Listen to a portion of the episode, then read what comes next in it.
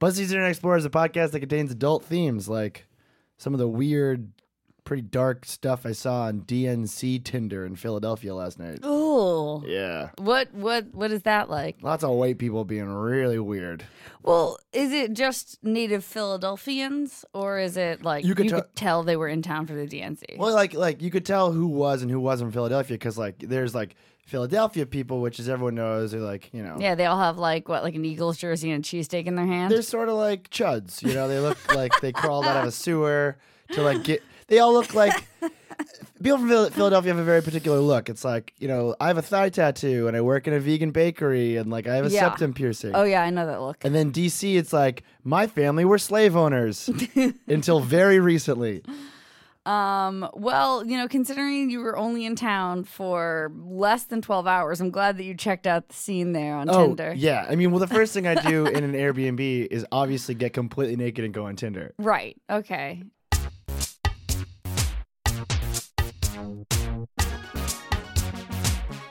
Hey, welcome to Internet Explorer. This is a very special episode because me and Katie are in the same room. This is very exciting. Um, if you uh, have smell-o-vision on your, I was about to say iPod, like someone's listening on an iPod. To If you're this. listening to this on an iPod, let us know. that's wild. uh, please tell us if you are an iPod listener. Uh, I think what you're trying to say is, though, I do not smell very good right now. I think you actually probably smell fine. I took a shower this morning. there you go. Yeah. So, okay, so me and Katie last night did a live show Mm-hmm. for the DNC at, in Philadelphia. And uh, yeah, I'm a little hungover this morning, basically. That's that's There the you go. TLDR. Um, I think that if you could smell anything on your iPod through the scratch and sniff technology, smell-o-vision, it would be the the reek of friendship. Wow. I'm Katie Notopoulos. That's Ryan Broderick. This is a podcast about the internet. It's Yeah. through BuzzFeed. And this week we're talking about politics because I think we we've ignored politics pretty much entirely since the beginning of the show. You know I'd why? say. Politics suck. They're it's boring. it's, boring. And this year Eh, though, this year's been pretty exciting. I mean, you got the Ted Cruz here, Zodiac killer thing. Yeah, that is exciting. Um, I did. I mean, it's exciting that we finally solved the Zodiac killer we case. did it. We finally did it. I mean, there's just been a lot of memes. Yeah, Um, that are really weird yeah. and usually very racist. I mean, and you know, like uh, Donald Trump is an interesting internet phenomenon in and of itself, which I have very little interest in discussing too much in detail, Yeah, I mean, for or I mean, haven't thus far. for a show about the internet, like we've never talked about like Milo Yiannopoulos, who very recently got banned from Twitter. Uh, yeah, Milo is a writer for Breitbart. He's also a sort of general online agitator. Twitter statement on it was that he was inciting harassment. And all that- R.I.P. at Nero. yeah, you you you and Harambe are in heaven now. Remember you.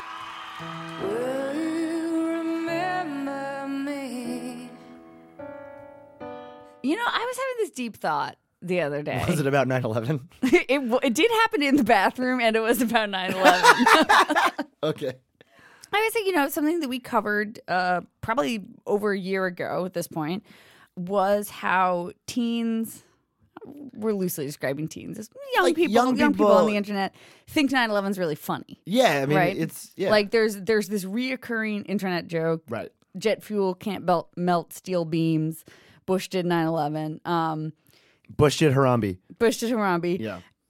And I was thinking, well, th- th- don't worry, I get to Harambe. Okay, cool. Oh, so this 9/11 shower thought also involved Harambe Oh yeah, the yeah, yeah. Okay, so I was go, thinking go, how go, go. you know when when we talked about how teens think 9/11 is funny because it's sort of it's so long ago for them. They have no sort of real emotional connection to it Right. in the way that older people might. Um, and they're they're aware more of just the weird backlash and weird world of thought that has gone along with the whole truther movement. Right. And so for them, it's just a punchline. It's funny. It has like it's meaningless. Yeah, it's like Holocaust jokes. It's like it's just like a you say it, but actually it's even weirder than Holocaust jokes because Yeah. it's not because it's Because with Holocaust jokes, you know that the only thing that's funny about them is that like it's really offensive. Right, I don't but- think people even think the 9/11 jokes are offensive. no, it's more like making fun of the culture of taking Yeah. 9/11 really seriously. But anyway, so I was thinking So about how t- t- how does this connect to Harambe? That's Okay. let's get to the monkey. you know Harambe the gorilla, who was shot and killed. Um, senselessly. when it first happened, that for the first week, people were very serious about it. They were like, Yeah. frankly, I have some opinions about whether or not they acted properly in the It way was they. insane. Yeah, people people felt very strongly about the gorilla and whether or not the zoo officials acted improperly or not. Um, the cycle that it went from being like, this is a serious thing that Right. we are talking about seriously, that was like, hey, this beautiful, magnificent, rare animal was Sexy. killed and a child's life was threatened. Like, there, this is this is a, a crazy occurrence, and to now it's like the dicks out for Harambe. It's like the butt of all jokes. It's like funny because it's like kind of edgy, but like also just like kind of silly. And it's like, Yeah, it's it- like talking about a dead gorilla is funny. And people are like putting it into weird stuff, sort of like lost.jpg, which is another thing we talked about in a previous episode, where it's like this meme in the wild thing where it's like, oh my God, is this, am I looking at a Harambe? Yeah, oh yeah, this is a Harambe joke. Right. Like, and you only notice it halfway through sort of thing. But it's sort of this thing of that kids these days, the timeline between when they take something that is like a very serious, sad thing and then they're like making it into a joke feels like it's maybe shorter and shorter and shorter. And Yeah, say so. perhaps part of that is every week there's something to be outraged about. So why? So then you start to realize it's all fucking a joke, anyways, right? Well, the, it, what you're saying is true, and I, I think a lot of it has to do with the inherent grotesquities Mm-hmm. of like viral media. Yeah. So, like a great example would be Chewbacca Mom, Mm-hmm. which started and it was like, wow, this is really wild. I can't believe this is popular. To, oh my God, she's made enough money to like send 40 of her children to like college forever. Yeah. To, she has her own action figure.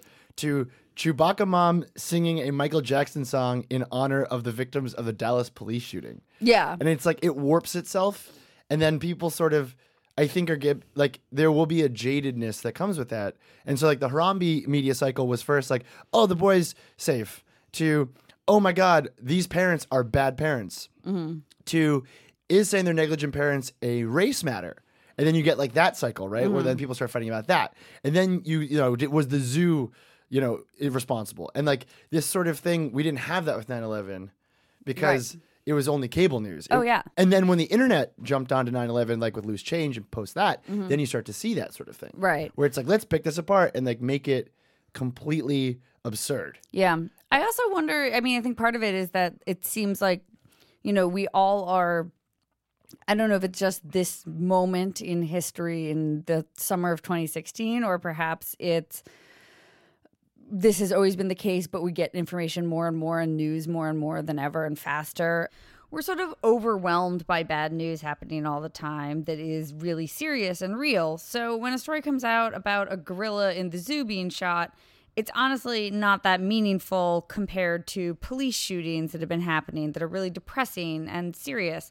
Um, and you know, compared to those things, uh, the fact that we cared so much about a gorilla for three days is kind of ridiculous. I gotta say, to even bring it further back around to like what we're going to be talking about this week, is I think like Donald Trump internet is the exact exploit of that sort of cycle, where it's like I'm gonna tweet out like literally whatever I fucking feel like whenever I feel like it, because the anime Nazi Gamergate sort of sector of the internet, the the chanter culture, as our co- our colleague uh, Joe Bernstein calls it, is the same people that think Harambe memes are hilarious. Like they love memes. They love the gro- the grotesque nature of viral media. And I think Donald Trump literally is that. Like he literally creates that. So like the minute he's, he transmits something, it's like, boom, you get an instant bullshit wave of craziness. Yeah. And people sort of feed on that. Even if they don't support Trump, I think they love and are sort of addicted to that. Uh, for instance, like with what happened with Melania Trump's speech, which we need to talk about because it's been like a week and it it's fucking crazy. Um, this is She rickrolled us. she legit rickrolled America. That's fucking crazy.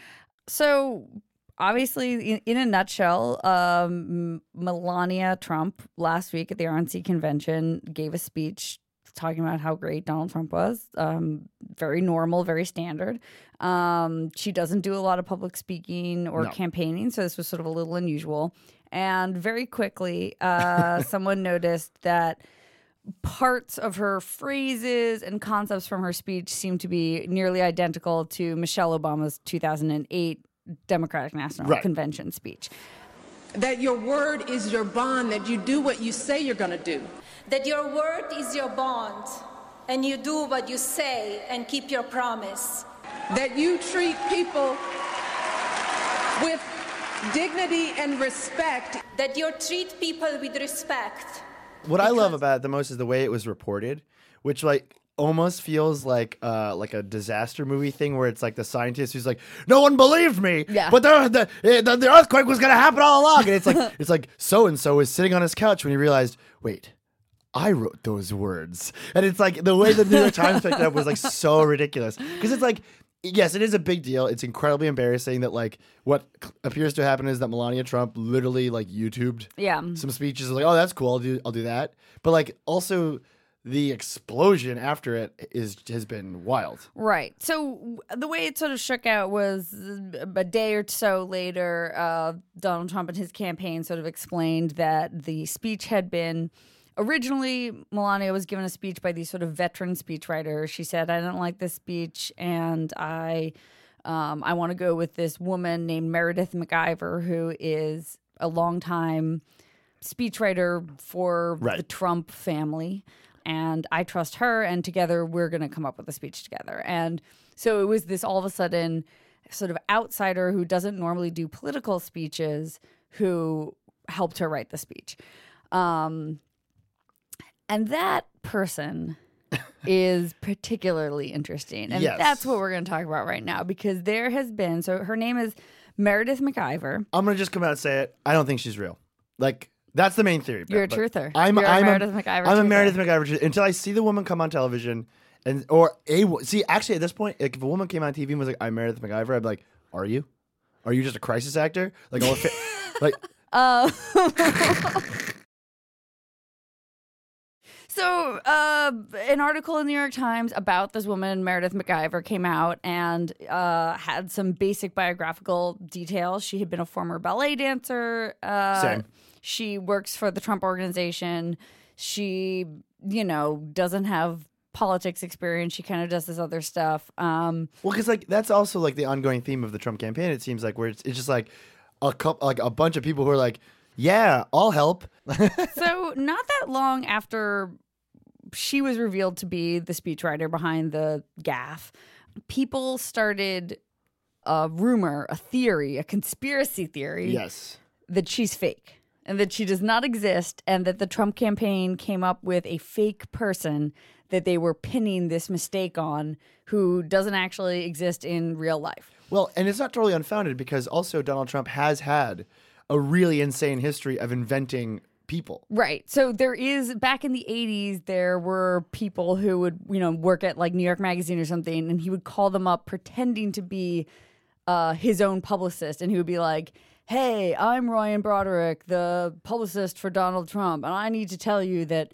he's a great guy." Right. Um, and apparently he like used this sort of fake publicist persona like several times and has like somewhat denied it, but someone's been like, yeah, eh, I don't know. There's like there's ongoing records So you can look them up. precedents of like, yeah, for this. There's precedents. It's not. To- okay. Yes, it is totally insane if the Trump campaign did invent a fake woman to write a plagiarized speech, but it's not totally insane.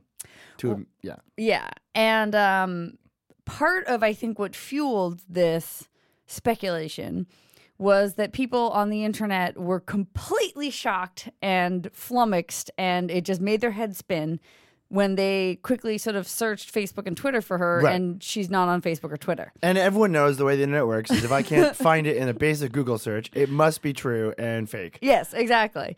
Um, so people were immediately sort of stymied by the fact that Meredith McIver doesn't really exist on social media, which, to be fair, she's like a middle-aged woman. That's kind of normal. Um, they, they believe that she must be fake. It is and it isn't, right? Because like it's also like she's now like writing speeches for a politician. So there's like it's it's the weird thing about the Trump campaign that's been there since the beginning, which is like he literally just like put together a thing with random people, and they don't really have a lot of experience Right. in politics. So it's this insane th- force, right? According to Snopes.com, I wanted to, I wanted to pull this up to get an official ruling. They're saying that she exists, but I still Yeah. don't believe it. So, um, pretty quickly after Donald Trump announced the sort of story, the speechwriter was this woman, Meredith McIver, who works for me. She offered to resign, but I said, no, no, no, please don't resign. Like, Right. this was an honest mistake, and we're we're, we're happy with you.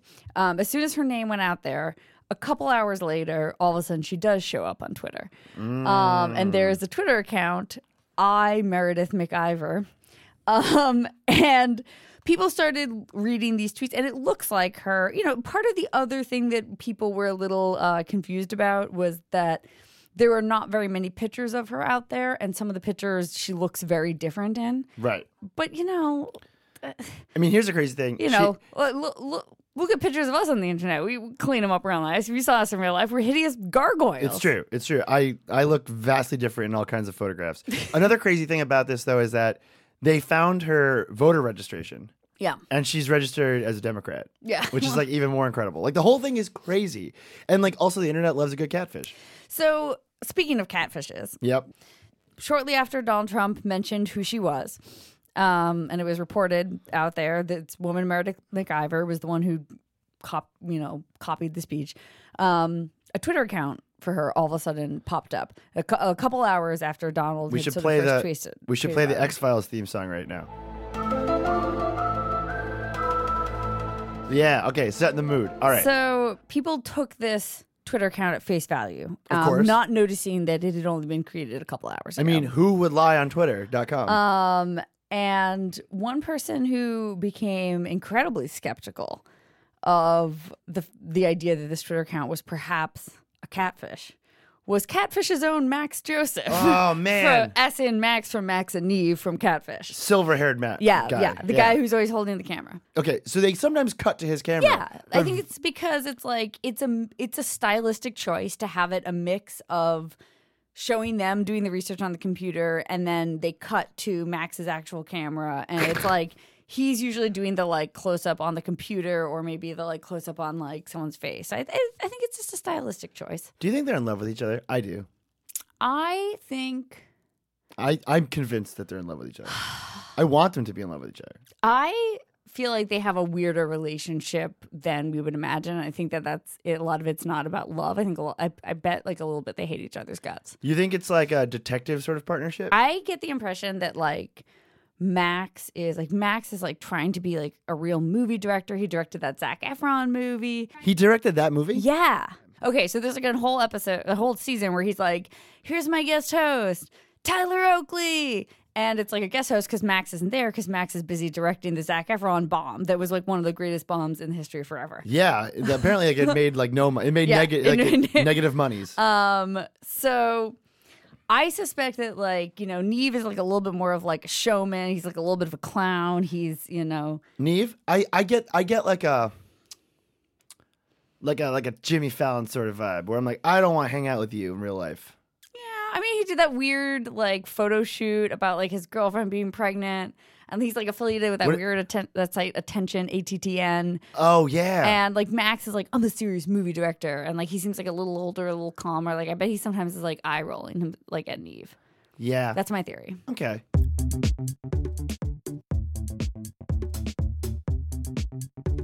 Anyways, um, so Max Joseph on Twitter starts he starts getting into the conspiracy, and he now thinks that the he's trying to unmask the Meredith McIver Twitter account.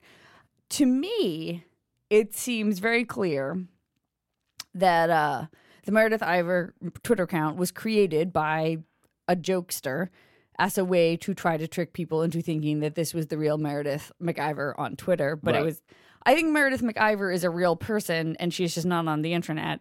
And whoever created this account is pretending to be the It- real Meredith McIver. I believe that Meredith McIver exists and works for Donald Trump. It was me. It was, it was I'm the Twitter account. Um, but so I mean, this this rumor was persisting. Um, we had uh one of actually a former Internet Explorer guest, Ellie Hall. Yep. Um, who one of her journalistic talents is she's someone who can like she can find anyone. She's a sleuth. So she did a Ellie did a whole rundown on Meredith McIver, and Mm-hmm. she could prove that Meredith McIver exists and is a real person, but could not find her, which is very fascinating. Interesting. Yeah, that, that So was, yeah, so there's all sorts of information. Like there's Meredith McIver who like owns an apartment in New York City, who's registered to vote, who has all these like very typical things that an adult it's almost too typical. that an adult person who just isn't on the internet a lot. I mean, I don't know, like she's a little bit older, maybe, you know, not everyone's on the internet. Or True, like not everyone's on social media. Um, but so this this rumor was persisting. Um, someone started DMing me about this. They were like, "Hey, Katie, I got this hot tip for you," and I was like, "All right." And so his tip was about uh the Meredith. He was like, "Check out like what's what Max from Catfish is doing. Um, he's uncovering Meredith McIver." Wait, that was their tip was go look Was at like, I believe that she's celebrity's. Twitter account. And I was like, oh, okay, yeah. Like we've re- actually BuzzFeed has reported about this. Um, we concluded that she is in fact real. Right. Um, and he's like, no, no, no. I think, but like, no one's actually like called the Trump organization. I'm like, I'm sure somebody has done. Like, c- please. So this person's hot tip was go look at a celebrity's Twitter account who's who's doing this, and then call Donald Trump and ask him about it. They, yeah. Um, so this person just doesn't believe that anyone sort of did their diligence. Uh, which you know what? Hey, I, hey, I fair mean, enough. I don't fair trust. enough. I don't trust the white liberal media elite in the Northeast of America. Yeah. The the New York liberals Well, but uh, to be fair, media people. New York liberals would be more likely to be extremely excited by the idea of believing she's a hoax than it Almost- would to be like, yeah, she's just a real person. Yeah, almost too excited. Um, so you know, I sort of was like, okay, look, it seems very clear to me what's going on. This Twitter account is fake, but the woman is real. Yesterday, I got an email. Ooh. Information regarding Meredith McIver Twitter account with information misspelled. Okay, I'm in. Okay, okay, buckle up. that's a good. That's a good like email marketing technique. Yeah. Just to misspell your subject line. That's a that's a hot tip. Yeah, it says, and uh, the email is from someone. It's Meredith at trumppr.org. Okay. Um, the message reads uh, By now, you have seen the Meredith McIver Twitter account, which is full of photos, videos, etc. This dot dot dot is hard to say, but here's the truth of it. I worked for the Trump campaign in Cleveland last week, doing some light digital work as needed. On Wednesday, as the statement was released regarding the plagiarism controversy, I was approached by campaign staffers to create a Twitter account for this persona as part of what was described as, quote, a grassroots effort to help squash the scandal before it could become something bigger. I think I'm more confused now. Okay. Well, I think they believed the statement would be widely accepted. They apparently wanted to ensure there was something to fall back on as people eh, began to inevitably ask questions. What? So what he's saying is that Meredith is fake. She was always set up like she was always a fake person, and that they thought that people would just accept that Meredith existed, you know, Wait, and so- move on. so and that is but- this woman real? hold on. Oh my god. I didn't ask about Meredith McIver's identity, and I don't think they would have told me anyway, obviously. But hell, I wanted to see where this went. Um, so a few of us worked th- on this Twitter account through the weekend, and honestly, I'm coming forward because I'm amazed at the length th- to which this campaign will go, largely unchallenged. I'm an independent, but very interested in the political realm, and I volunteered at the RNC because I figured it was a once in a lifetime chance. And frankly, ah. I'm pretty blown away that this is what they had me do with my time. This, what the fuck? I'm expected, along with a few other people, to keep Meredith active on Twitter for the rest of the week. And then it's a link to the Twitter account. Feel free to, to do what you want with this information. Now, so what this person is claiming Okay. Is wait, Meredith- Let me let me see if I can put this Okay. together. Okay. This person is claiming that Meredith McIver is not a real human being. Uh huh. and that in an effort to cover up the fact that Melania Trump literally YouTube searched cool vids Uh-huh. and stole Cool speech vids. stuff to make her speech, Right. used this fake person that the Trump campaign just had. They're just like, oh, we got a bunch of shit already sort of lined up for this fake person, including like voting records and all kinds of stuff. Uh huh. So they, they went through the huge effort to literally create a paper trail Right. Mhm. for this fake person. And then I'm to believe Mm-hmm. what this person is claiming is that after doing all the crazy bullshit Yeah. to make it look like it's a real person, Yeah. they're literally just like, oh, register a Twitter account and like put some shit Yeah, on it. that they just enlisted Just, like, throw some stuff on some there. random volunteer who's not even part of the campaign who just showed up at the Cleveland RNC. Uh, they asked him to run the Twitter account that is part of the massive, massive conspiracy and cover up. That is somehow more bonkers than the previous theory of that this that this person like the idea that like the Trump campaign invented a fake person and then literally did zero effort on the internet to make it look like this fake person was real after doing a shitload of effort to make it look like they did exist is crazy. So, I mean, yes. And I believe that whoever this person who emailed me uh, wanted me to believe that this was an intriguing conspiracy and that that as a journalist I would be hungry to expose the fact that Meredith McIver was never real and that the Twitter account was created by a lowly volunteer staffer um, as part of a massive cover up and conspiracy. And the way that I would know that this was a real person was partly that they um, had emailed me from the account of Meredith at trumppr.org. So I was like, trumppr.org, that sounds like maybe hmm, not a real site. And I quickly looked up the who is information for it, and it was made like the same day. like it was, someone registered that domain like two days ago. Wow. So What a roller coaster ride. Here's so what you're saying So- is Meredith McIver is not real. no, It's so fucking stupid. And it also goes back to what we were talking about earlier, which is that like the Trump campaign and Donald Trump himself just does shit. And then we as a culture have to just like it's like it's like he gets up on a big toilet. Like go actually it's sort of like these glass toilets that they have in strip clubs in Tokyo I heard about where you get on like a woman gets on this glass toilet and she shits in the glass toilet and then men sit beneath the glass toilet and they watch from the bottom up as she shits into the glass toilet but that's what Donald Trump does to the internet and we are just like staring at his shit and trying to like sort through it in this case, what I believe is happening is that Donald Trump has not done anything faking or No. there's there's nothing on actually Trump or his campaign's part that has been trying to create a fake persona. Meredith McIverson is a real person. She just isn't on social media. Someone out there created this fake Twitter account pretending to be her as a way to sort of like get attention for themselves and like perhaps they dislike Trump and they some of the tweets you know to make a more mockery of her of this woman. Right. Um and it became kind of clear that people realized that the Twitter account was fake including myself who I told someone over DM I think the Twitter account is fake but the woman is real. So then someone started emailing me saying yes of course the Twitter account is indeed fake. It's but it's not that it's just some random jokester doing it it is actually the Trump campaign See, doing this is it. what I'm talking about. This is the glass toilet full of shit. Like it's just like it's craziness. It's it's it's Do- the Donald Trump campaign literally giving zero fucks about what they do, and then the entire country going like, "Well, we have to make sense of this somehow." Well, but see, you're getting you're getting swindled. You're believing this person who's claiming. no, no, that- no. What Okay. I'm what I'm saying is Melania Trump g- googled cool cool vids, Yeah. stole some st- shit, got on stage in front of millions of people, and just fucked up really bad. yeah, And then the Trump campaign did like the bare minimum of acknowledging that she fucked up.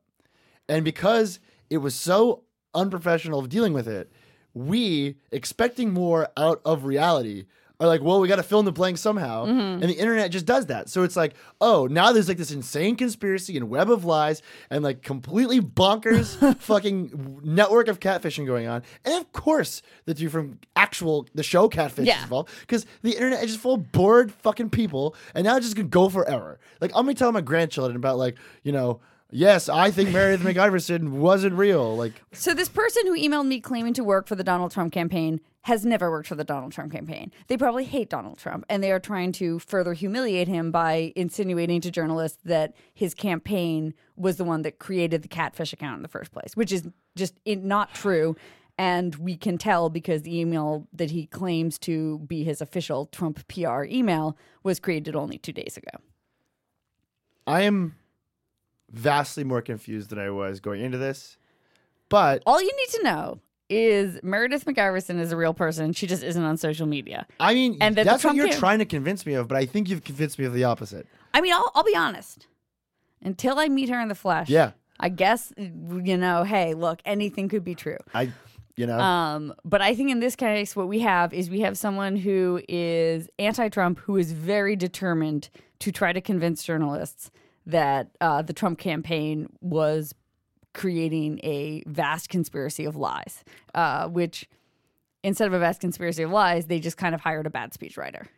Sometimes the simplest answer is the right one. I mean, I, I, I think that this is a fake person who was invented in a vast conspiracy to cover up the death of Harambe the gorilla. I mean, I definitely believe that That's- Harambe is somehow. Somehow, What involved. if the original, like, what? Okay, so, you know, the sort of original, I think it was in the New York Times, the story came out that these two veteran speechwriters, they gave Melania a, a, a draft. They're like, we think this is a great speech. Yeah. And she's like, I hate it. No way. Yeah, yeah. What if it was like that speech and they were like, but, you know, it was a great speech. We've been doing this for years. What if the speech was really like, Harambe, we miss you. we love you. And It's just all about Harambe. And Melania was like, no. Here's a here's a Uh, thousand words about, about- a gorilla. Yeah. Can you please read this out? She's like, that's strange. Yeah. And she's like, no. No, thank you.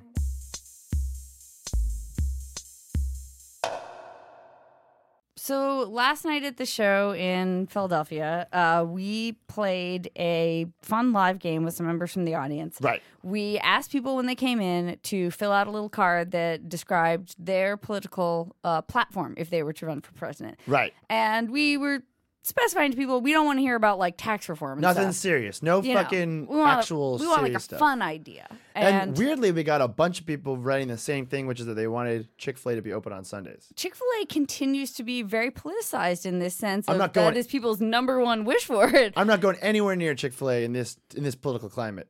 But we did get three really good suggestions. We had three amazing contestants. Yeah, they all had impeccable platforms. I would vote on a ticket for all of them. In fact, if if obviously uh, Trump and Hillary listen to this podcast, uh, Yeah. they should take note of some of these ideas. I think that if they could incorporate those into their platform, people would definitely vote for them. We really tip them over the edge in a tight so. election. I think I think we really we made made some amazing new ground.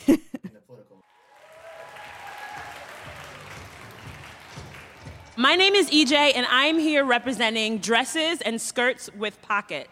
Woo! Thank you. Ladies, thank you. thank you. Go, you got, just go, just go. She won. Sorry, sorry, guys. That's it. Ladies, how many times have you put on your favorite dress and all you need to put in your purse is your lip gloss, obviously, because you need your lip gloss, and your cell phone, and you just want to be able to pop it in your pockets? Right? Right? Can I get right? Right? I think every dress should be made with pockets. Hidden pockets, big pockets, little pockets, all we need all the pockets. We need all the pockets. And skirts too. And guys, I, I didn't forget about you. How many times have you left with your wife, girlfriend, friend, side piece, whatever, and she made you put her phone, lip gloss, tampons, uh, her boyfriend, whatever, in your pockets. And now your pants are halfway down to your knees. You're sick of it. If she had pockets, she could have just put it in her pockets instead. Many, right, right? You feel me? Yes.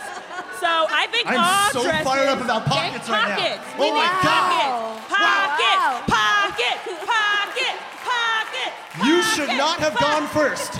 Now, now listen, I, I have some concerns about this platform. Um, one of them is obviously uh, if every dress, all of a sudden, are we going to retrofit these uh, dresses and skirts to add in pockets? You know? I mean, in my platform, we're actually going to start selling pockets that can be easily attached to dresses you already have. Oh shit. Very, very cheap dollar store versions. I mean, it ranges from dollar store to, you know, Bloomies, Okay. Neiman Marcus, depending on where you want to go with it. I'm just concerned that the additional pocket cost is going to raise the manufacturing costs for our American made uh, apparel manufacturers driving jobs out of the country. Yeah, what about Big Pocket? Um, yeah. I'm, I'm very glad that you brought that up. we are going to make sure that we utilize American made pockets Yes. only. Only. We no don't- is, is there going to foreign be like a pockets. tax subsidy for pocket manufacturers? no tax subsidy. You know when they're making all those other things like those skinny jeans that no, uh, you know, guys wear sometimes we don't want them. All that extra material they have, they're just going to use that for the pockets. Okay. So no additional Okay. tax. All right. All right. All right, uh, Yvonne, uh, are you from Philadelphia? I am not. You're Where are you not? Where are you from? I'm from Mexico. From Mexico. How do you feel about um, the possibility of American pocket manufacturing jobs being driven into your home country? Um, honestly, I love it But I, I'm not gonna lie. There are more important things that our country has to face right now, Well, and that tell is us- why I'm right tell here. us yeah, what's your What- platform? What's your platform? My platform is if I was your president, the very first thing I would take care of is to increase funding for hangover cure research. What do you guys think about hangover cure research? Ivan, this is something that's very near and dear to my heart personally. Um, as someone who hasn't had hangovers in a long time, I really miss them. Um, and I would love to hear more about how you plan. How would you how would you implement on doing this this. research? Well, I'm not gonna lie again. I'm, I'm, I know I look like an idiot, but I take my advice from very smart people around me. And um, I'm gonna surround myself with people that make better decisions than I do. And we're gonna fix this thing. We're gonna fix it so well. It's gonna work so nice. You won't even you- believe it. I don't know what it's like in Mexico, but that's way too reasonable for America. that's like a that's a bad move. I don't know. I'm hearing a lot of vague promises Yeah. that I don't think that you really have a plan to put in place. she had a plan for Life- pockets. She had a plan. Life is vague, and we don't we don't know what we have coming for us. All that we know is that it takes what it takes to get through life, and that is drugs and alcohol. But they come with consequences. Do you- and as That's your beautiful. president, I'm going to get rid of those consequences. Happy times all around. Hey! Um, do you have a particular hangover cure that you would like to share with people right now that is personal? Yes. That, yeah. Smoking weed. Nice. All right, Let's fair hear it for enough, weed. enough. Here's a weird fact. Last time I was wearing a dress, I was very hungover, and I didn't realize it had pockets, and I put my hands like down, like instinctually to find pockets, and it did have pockets, and it was a magical moment. It was there was nothing like it. Anyways, okay, take a seat, take a seat. Last one So, up. but you're sort of you're strat right there. You're one of those like voters who's like, I kind of see both platforms, right? I think I see- I have hangovers. I like dresses with pockets. I think it could go. I think it could go together perfectly. All okay. right. Our last platform. Introduce yourself. Hi, my name is Antoinette Cummins. And what is your um, platform?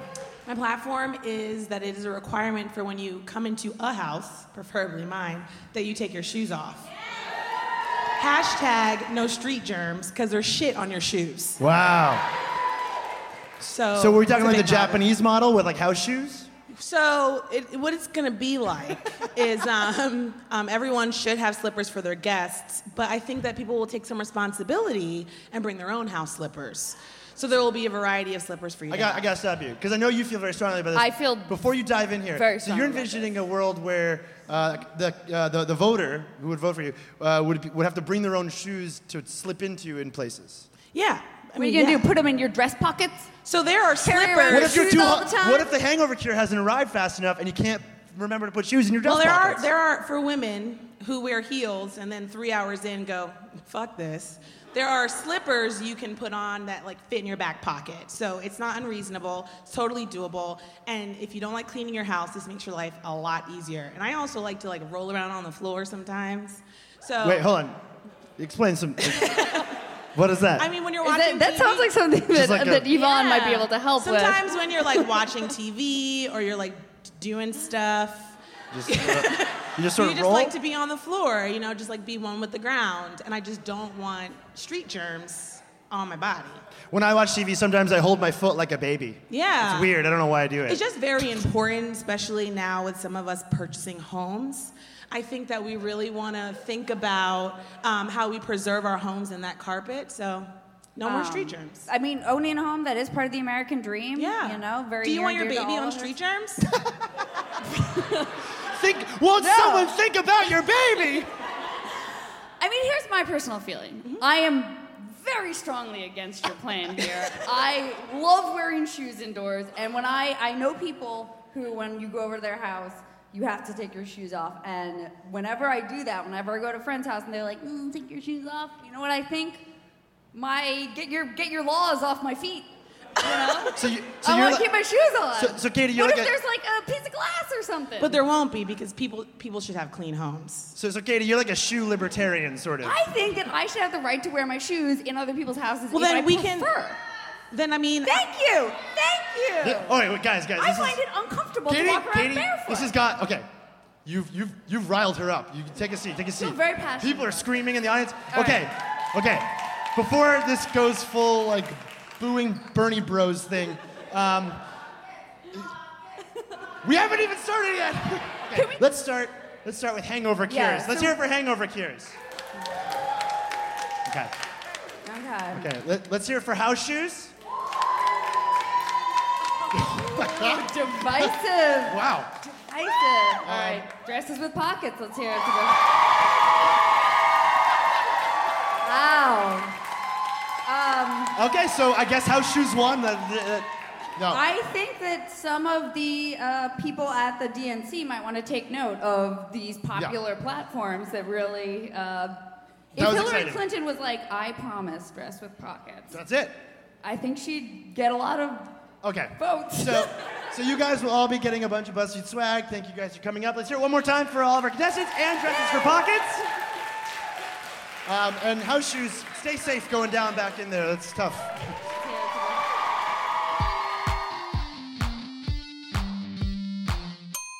So, anyone who we had a great time last night uh, in Philadelphia, we did a live show with Tracy Clayton from Another Round, Evan McMorris, Santoro from the No One Knows Anything Politics podcast. Yeah. Um, it was a great time. I think everyone had fun. If you're an another round fan, uh, I should mention that I defeated Tracy Clayton in drunken debates. Yeah, yeah.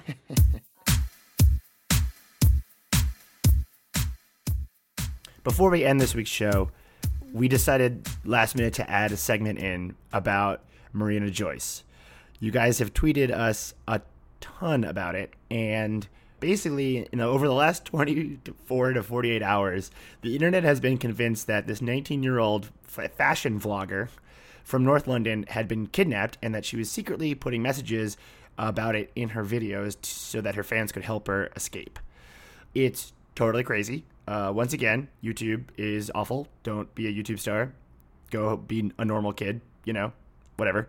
Um, and we're actually going to go over to Alan White, a senior reporter for BuzzFeed in the UK, and he's the one who's sort of been at this, the center of this whole story for us. He, he blew the lid wide open on this this crazy thing, and um, hopefully he can uh, break down the nuances of this story for you guys better than me or Katie could. Hello, I'm Alan White. I'm a reporter with BuzzFeed News in London, and this is the story of Marina Joyce in 90 seconds. Marina Joyce is a 19 year old YouTuber who makes fashion vlogs. A few months ago, people began to get concerned about changes in her expressions on her videos, the way that she changed her manner.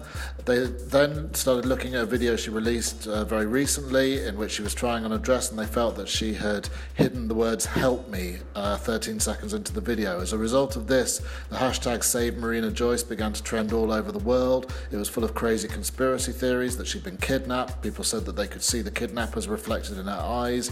They thought she was burying messages asking for help in her tweets. Uh, she then tweeted about a party that was taking place in East London, and Twitter got completely the wrong end of the stick on this and decided that it had to be a message that had been put out by her kidnapper. Uh, it was therefore an ambush that by this point we decided was uh, set up by ISIS, apparently. Uh, to defuse the situation, she did a live stream. That only exacerbated things. People started reading into her body language and saying that she was burying more messages asking for help in there. The police visited her as a result of all this hysteria and did a welfare assessment and decided that she was fine and hadn't been kidnapped. It's possible that Marina Joyce is suffering personal issues, but we don't know and it's none of our business. Her friends have tweeted that she's basically safe and well, and it's taken 24 hours for Twitter to finally calm down. That's the story Marina Joyce in 90 seconds on the dot. Thank you. Oh, uh, oh! I do want to give a shout out to Twitter user Becca Green. Okay, shout out to Um, Becca Green. She um, came by our live show last night and gave us literally the best donuts I've ever eaten in my entire life. Wait, those were from a Twitter user? Yeah, yeah. Oh, those donuts were really, really good. They're unbelievable. They're, I believe they're federal donuts. It's called. Federal shout out Federal Donuts in that's- if Philadelphia. that's what it's called. Um, thanks for everyone who uh, came out to that. Uh, it was a fun time. You know Um, who didn't do anything for last night's event?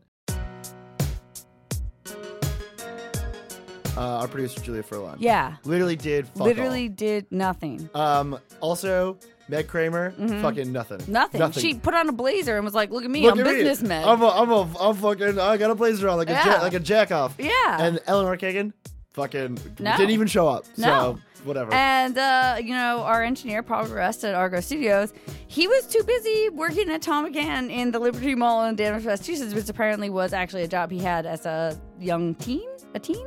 Yeah, he was a teen. Um, so he could he didn't show up at all. No, he wasn't. No. He didn't come to Philadelphia. He didn't care. And he, here's the thing. I want to take another moment just to shout out uh, the one-armed juggalo waiter that used to serve me at, at the Denny's across the street from the Liberty Tree Mall, and the internet the Explorer- new wait, isn't there a new one-armed waiter? Yeah, and the Internet Shout out to him Explorer listener who emailed us to tell us that there's a new one-armed waiter at the Denny's across the street from the Liberty Tree Mall, which I think that's where we should do our live show. Is the Denny's? I think so. Um, and of course, obviously, thanks to the Liberty Mall for sponsoring all our podcasts all these years. They pay us uh, personally under the table thousands and thousands of dollars. We Uh, have unlimited plays on the DDR machine at the Fye. uh, we can play all the Dance Dance Yep. Revolution we want. We're actually we we we do this purely for um, the Orange Julius kickbacks. Oh my god, I love Orange Julius hot dogs.